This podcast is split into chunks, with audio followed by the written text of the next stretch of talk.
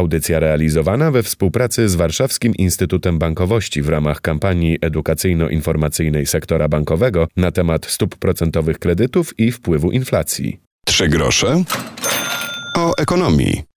Piotr Ktopuliński, dzień dobry. Naszym gościem jest dziś dr Przemysław Barbrich, dyrektor Zespołu Komunikacji i P R Związek Banków Polskich. Dzień dobry. Dzień dobry, witam redaktora, witam słuchaczy.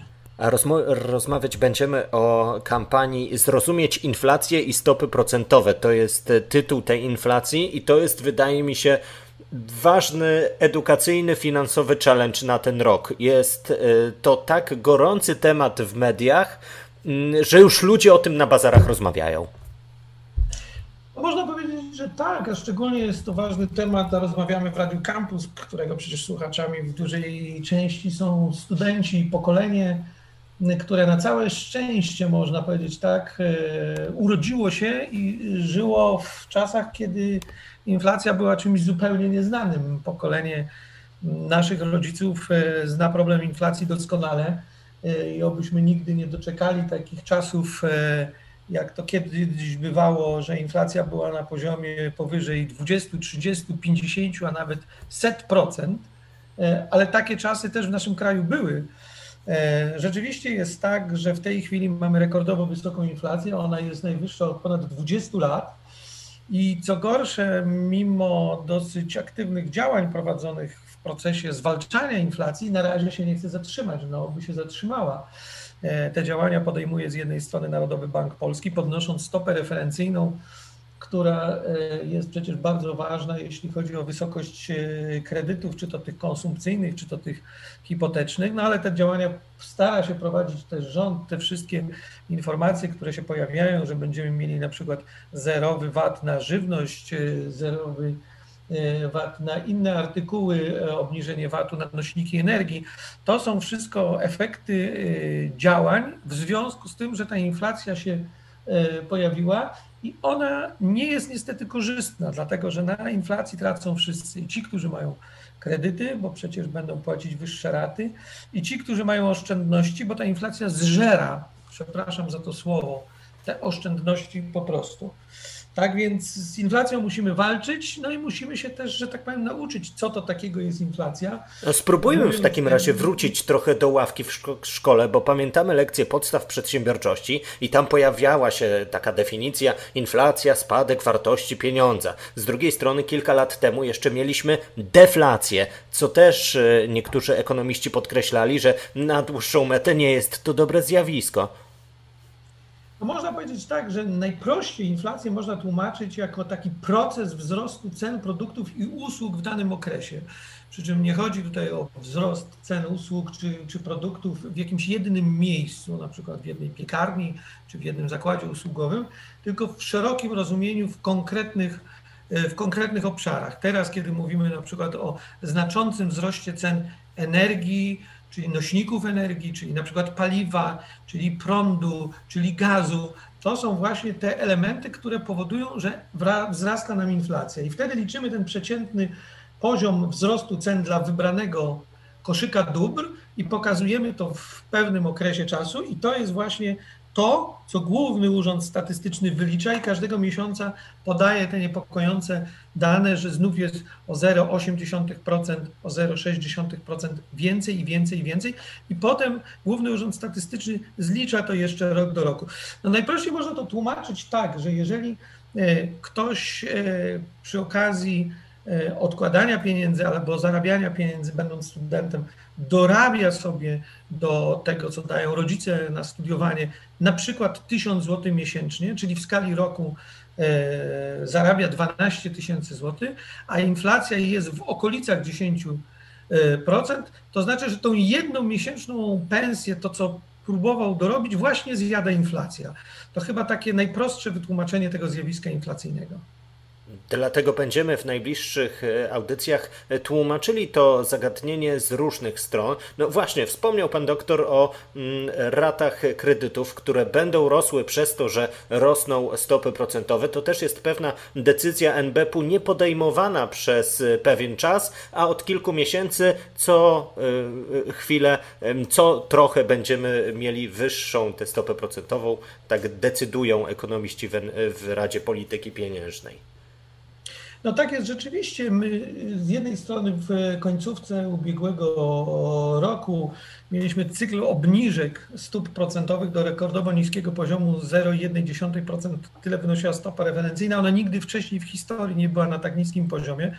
Te działania Narodowego Banku Polskiego wtedy były tłumaczone tym, że chodzi o to, aby w pandemii koronawirusa nie spowodować pewnych perturbacji w gospodarce, ale to też spowodowało ogromne zainteresowanie na przykład kredytami hipotecznymi, które stały się rekordowo tanie i mimo zachęt banków do tego, żeby korzystać z kredytów ze stałą stopą procentową, a takie kredyty w ofercie banków są, bo to nam gwarantuje, że przez najbliższych pięć lat w takim kredycie hipotecznym będziemy dokładnie wiedzieli, jaką ratę będziemy płacić.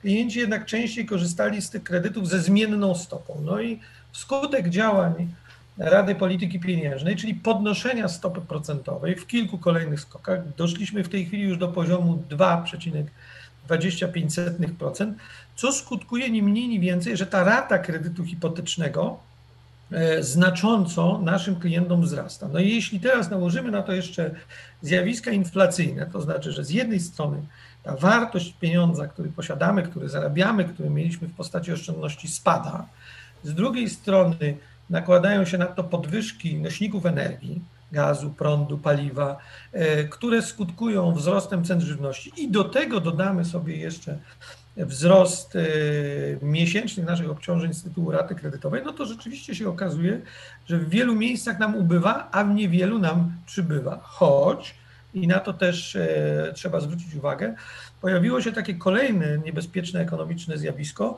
mianowicie takie zjawisko... Wpadanie w pętlę. Ktoś daje nam podwyżkę, ale jest to za chwilę zjadane.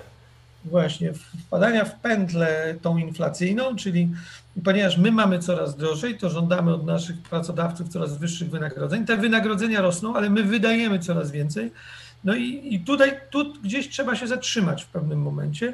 W przeciwnym bowiem razie ta inflacja nam będzie wzrastać, a tak jak powiadam, to jest to coś najgorszego, co by nam się mogło wydarzyć. No i z tą inflacją po prostu trzeba walczyć. Będziemy walczyć na wiedzę, bo to może być naszym orężem, zwłaszcza w naszym radiu. Im więcej wiemy, tym lepsze decyzje możemy podjąć i chyba z podobnego założenia wychodzicie wy i banki, startujący razem w kampanii, w której również my będziemy brali udział, zrozumieć inflację i stopy procentowe. No przede wszystkim chodzi o to, żeby uświadamiać wszystkim, czym jest to zjawisko inflacyjne i też uświadamiać to, że banki jakby nie są kreatorem tego zjawiska, że to, że ktoś otrzymuje z banku informację o tym, że jego rata kredytowa w przyszłym miesiącu będzie wyższa, to nie jest widzimisię banku, to nie jest decyzja banku, który przecież udzielił mu kredytu i związał się z nim jako klientem na długie, długie lata.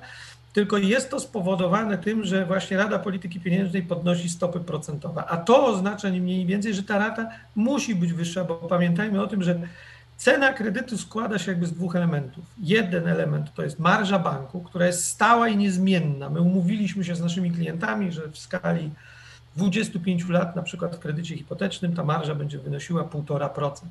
I drugim elementem tego kosztu kredytu są właśnie stopy procentowe, a tak naprawdę wskaźnik WIBOR, który jest uzależniony od stopy procentowej. Jak rośnie stopa, rośnie WIBOR, rośnie też wysokość raty. Miejmy nadzieję, że ona się już niedługo zatrzyma i te obciążenia wszyscy wytrzymamy, no i powrócimy jakby do tej ścieżki inflacyjnej, którą sobie zakłada Narodowy Bank Polski, czyli do poziomu mniej więcej dwa przecinek pięć procent. i z taką inflacją najwygodniej nam się żyje i obyśmy jak najszybciej tych czasów doczekali. I oby to szybko też zjeżdżało, bo to, że ta inflacja się zatrzyma na tym poziomie osiem do dziesięciu procent, to jeszcze nas nie uspokaja, gdy trzeba dojść do, z powrotem do dwa i pół procent. www kropka banki w polsce kropka p l ukośnik inflacja to strona, na którą Was zapraszamy. Tym bardziej, że pojawiły się również w naszej krótkiej rozmowie pojęcia, które będziemy wyjaśniać. Choćby WIBOR, choćby inflacja. Zachęcamy, byście weszli na tę stronę, zaglądali tam co jakiś czas. No i my również w swoich audycjach będziemy Będziemy poruszali temat inflacji, stóp procentowych. Jest o czym rozmawiać, jest wiele różnych stron tego problemu, tego zjawiska, o których rozmawiać będziemy. A dzisiaj rozmawialiśmy z doktorem Przemysławem Barbrichem, Związek Banków Polskich. Dziękuję za to spotkanie. Dziękuję bardzo i pozdrawiam. Trzy grosze o ekonomii. Naszym gościem jest Joanna Izdebska, Europejskie Centrum Konsumenckie, Urząd Ochrony Konkurencji i Konsumentów. Dzień dobry, cześć. Dzień dobry. Rozmawiać będziemy o wyjazdach na ferie, skomplikowanych nie tylko ze względu na pogodę, która potrafi się zmienić, być lub nie, to od nas niestety nie zależy, ale to, co dzieje się podczas wyjazdu, to już mamy na to wpływ, zwłaszcza gdy jedziemy na narty i wybieramy samolot czy pociąg, no i pakujemy się razem z bagażem, albo wybieramy samochód i jedziemy w Europę. To po prostu musimy się przygotować i o pewnych zasadach pamiętać. I tak jak przy wakacjach rozmawialiśmy o samolotach, tak i tym razem może warto uzupełnić swoją wiedzę, czy ją odświeżyć, jeśli chodzi o ten nasz wypad, jeśli chodzi o sprzęt narciarski. O czym należy pamiętać, gdy wybieramy się w góry, gdzieś w Alpy i po prostu wybieramy drogę lotniczą? To przede wszystkim powinniśmy zwrócić uwagę na to, jak powinien być zapakowany nasz bagaż sportowy. Pamiętajmy o tym, że ten bagaż, nawet czasami, o ile, jeżeli mieści się w tych wymiarach bagażu rejestrowanego, to nawet jeżeli go tam wrzucimy, to możemy utracić prawo do odszkodowania. Dlatego każdorazowo należy zgłosić linii lotniczej chęć przewiezienia takiego większego bagażu sportowego. Niektóre linie lotnicze pobierają za to opłatę, szczególnie linie niskokosztowe. Zdarzają się też linie, które umożliwiają przewiezienie takiego bagażu bezpłatnie. Niemniej jednak my tutaj powinniśmy mieć na uwadze, że w związku z pandemią regulaminy linii lotniczych się pozmieniały i jeżeli nawet dwa lata temu przewoziliśmy ten bagaż nieodpłatnie, to w tym roku być może okaże się, że wiąże się to z dodatkową opłatą i warto to sprawdzić przed dokonaniem rezerwacji albo nawet dokonując rezerwację, ponieważ na lotnisku te ceny są zazwyczaj wyższe, jeżeli załóżmy chcielibyśmy dokupić przewoz takiego bagażu rejestrowanego. Zwracajmy uwagę również na to, co powinno być zapakowane w tym bagażu rejestrowanym, bo może się okazać tak naprawdę, że tylko narty możemy przewieźć, a buty musimy spakować do bagażu podręcznego bądź bagażu rejestrowanego, bo czasami buty nam się nie, nie zmieszczą w bagażu podręcznym, bo ich wymiary mogą być na przykład wyższe niż te przykładowo czterdzieści dwa na trzydzieści na dwadzieścia. Więc a zwłaszcza myślimy, tanie że... linie sprawdzają co do centymetra, czy na pewno nasz bagaż pasuje do przygotowanej przy gejcie bramki na przykład. Dokładnie i dlatego tutaj przede wszystkim zwróćmy uwagę na te wymiary, w jaki sposób te bagaże powinny być zapakowane. Jeżeli już dolecimy na miejsce, no to sprawdźmy, czy, czy ten bagaż doleciał cały, to znaczy, czy nie, ma, czy nie, nie został gdzieś połamany po drodze, bo, bo jeżeli by tak się stało, to od razu powinniśmy to zgłosić na lotnisku w biurze tak zwanych reklamacji bagażowych i stamtąd pobieramy raport niezgodności bagażowej, tak zwany raport P I L. To samo robimy w sytuacji, gdy ten bagaż sportowy z nami nie przyleci. Natomiast sytuacja jest troszeczkę różna, bo jeżeli on z nami nie przyleci, no to tutaj tak naprawdę jesteśmy na kilka dni na przykład pozbawieni sprzętu narciarskiego, a mamy już wykupiony nasz ski pass i chcielibyśmy z tych nart korzystać, więc wtedy możemy sobie wypożyczyć te narty w firmie znajdującej się na miejscu i przede wszystkim zachować potwierdzenie płatności, potwierdz- jakiś dowód na to, a następnie to zareklamować. I to jest tak, tak, tak naprawdę nasza szkoda, jaką poniesiemy z powodu tego opóźnienia naszych nart. Natomiast jeżeli ten bagaż przyleci uszkodzony, to robimy dokładnie tak samo, natomiast na reklamację, tutaj niezależnie gdzie jesteśmy, nawet jeżeli jesteśmy w Himalajach, to mamy siedem dni. I pamiętajmy o tym, żeby tę reklamację pisemną wysłać w tym terminie, bo jeżeli tego nie zrobimy, to linia lotnicza może nam odmówić wypłaty odszkodowania. Natomiast w przypadku opóźnienia sprzętu sportowego czy zagubienia mamy dwadzieścia jeden dni na złożenie reklamacji. Tak naprawdę jest to termin liczony od momentu, kiedy te narty do nas dotarły, ale wiadomo, im wcześniej złożymy reklamację, tym lepiej, tym szybciej otrzymamy odszkodowanie. Pewnie, im wcześniej, tym lepiej. A gdybyśmy zostawali w mieście i chcieli się, załóżmy, wybrać na łyżwy i pożyczamy sprzęt, czasem w okienku słyszymy informację, ok, ale będzie za to pobrana kaucja, na przykład w postaci naszego dowodu osobistego. Jak należy wtedy zareagować? No przede wszystkim powinniśmy powiedzieć, że się na to nie zgadzamy, ponieważ nie powinniśmy udostępniać naszych danych wrażliwych. Oczywiście ma... Osoba, która nam wypożycza, ma prawo spisać nasze imię i nazwisko z, z tego dowodu, ponieważ my ten, te, my ten sprzęt wypożyczamy dla siebie. Niemniej jednak y, mogą pobrać od nas jakąś opłatę za wypożyczenie tego sprzętu, tak zwaną kaucję w formie pieniężnej. Niemniej jednak najlepiej mieć to, najlepiej mieć cenę warunki tej naszej umowy. Najlepiej wie, gdzieś mieć spisany dowód w formie papierowej bądź w jakiejkolwiek, że my zostawiliśmy konkretną sumę pieniędzy wypożyczalni. Podobnie jest, jeżeli na przykład jesteśmy gdzieś na miejscu i wypożyczamy narty i widzimy, że te narty też nie do końca wyglądają, jakby były najświe- naj, najnowsze, widzimy na nich dużo zarysowań, też zróbmy zdjęcia tym nartom, udokumentujmy to, że te narty tak naprawdę, czy ten sprzęt sportowy um, posiadał już wady. Na wszelki wypadek, gdyby wypożyczalnia chciała nas nimi obciążyć kosztami ewentualnej naprawy. Oczywiście, im bardziej przygotowani będziemy na cudzysłów starcie, to po prostu będziemy łatwiej mogli się obronić czy odzyskać pieniądze. Joanna Izdebska, Europejskie Centrum Konsumenckie. To udanych ferii życzę. Ja również i... Audycja realizowana we współpracy z Warszawskim Instytutem Bankowości w ramach kampanii edukacyjno-informacyjnej sektora bankowego na temat stóp procentowych kredytów i wpływu inflacji.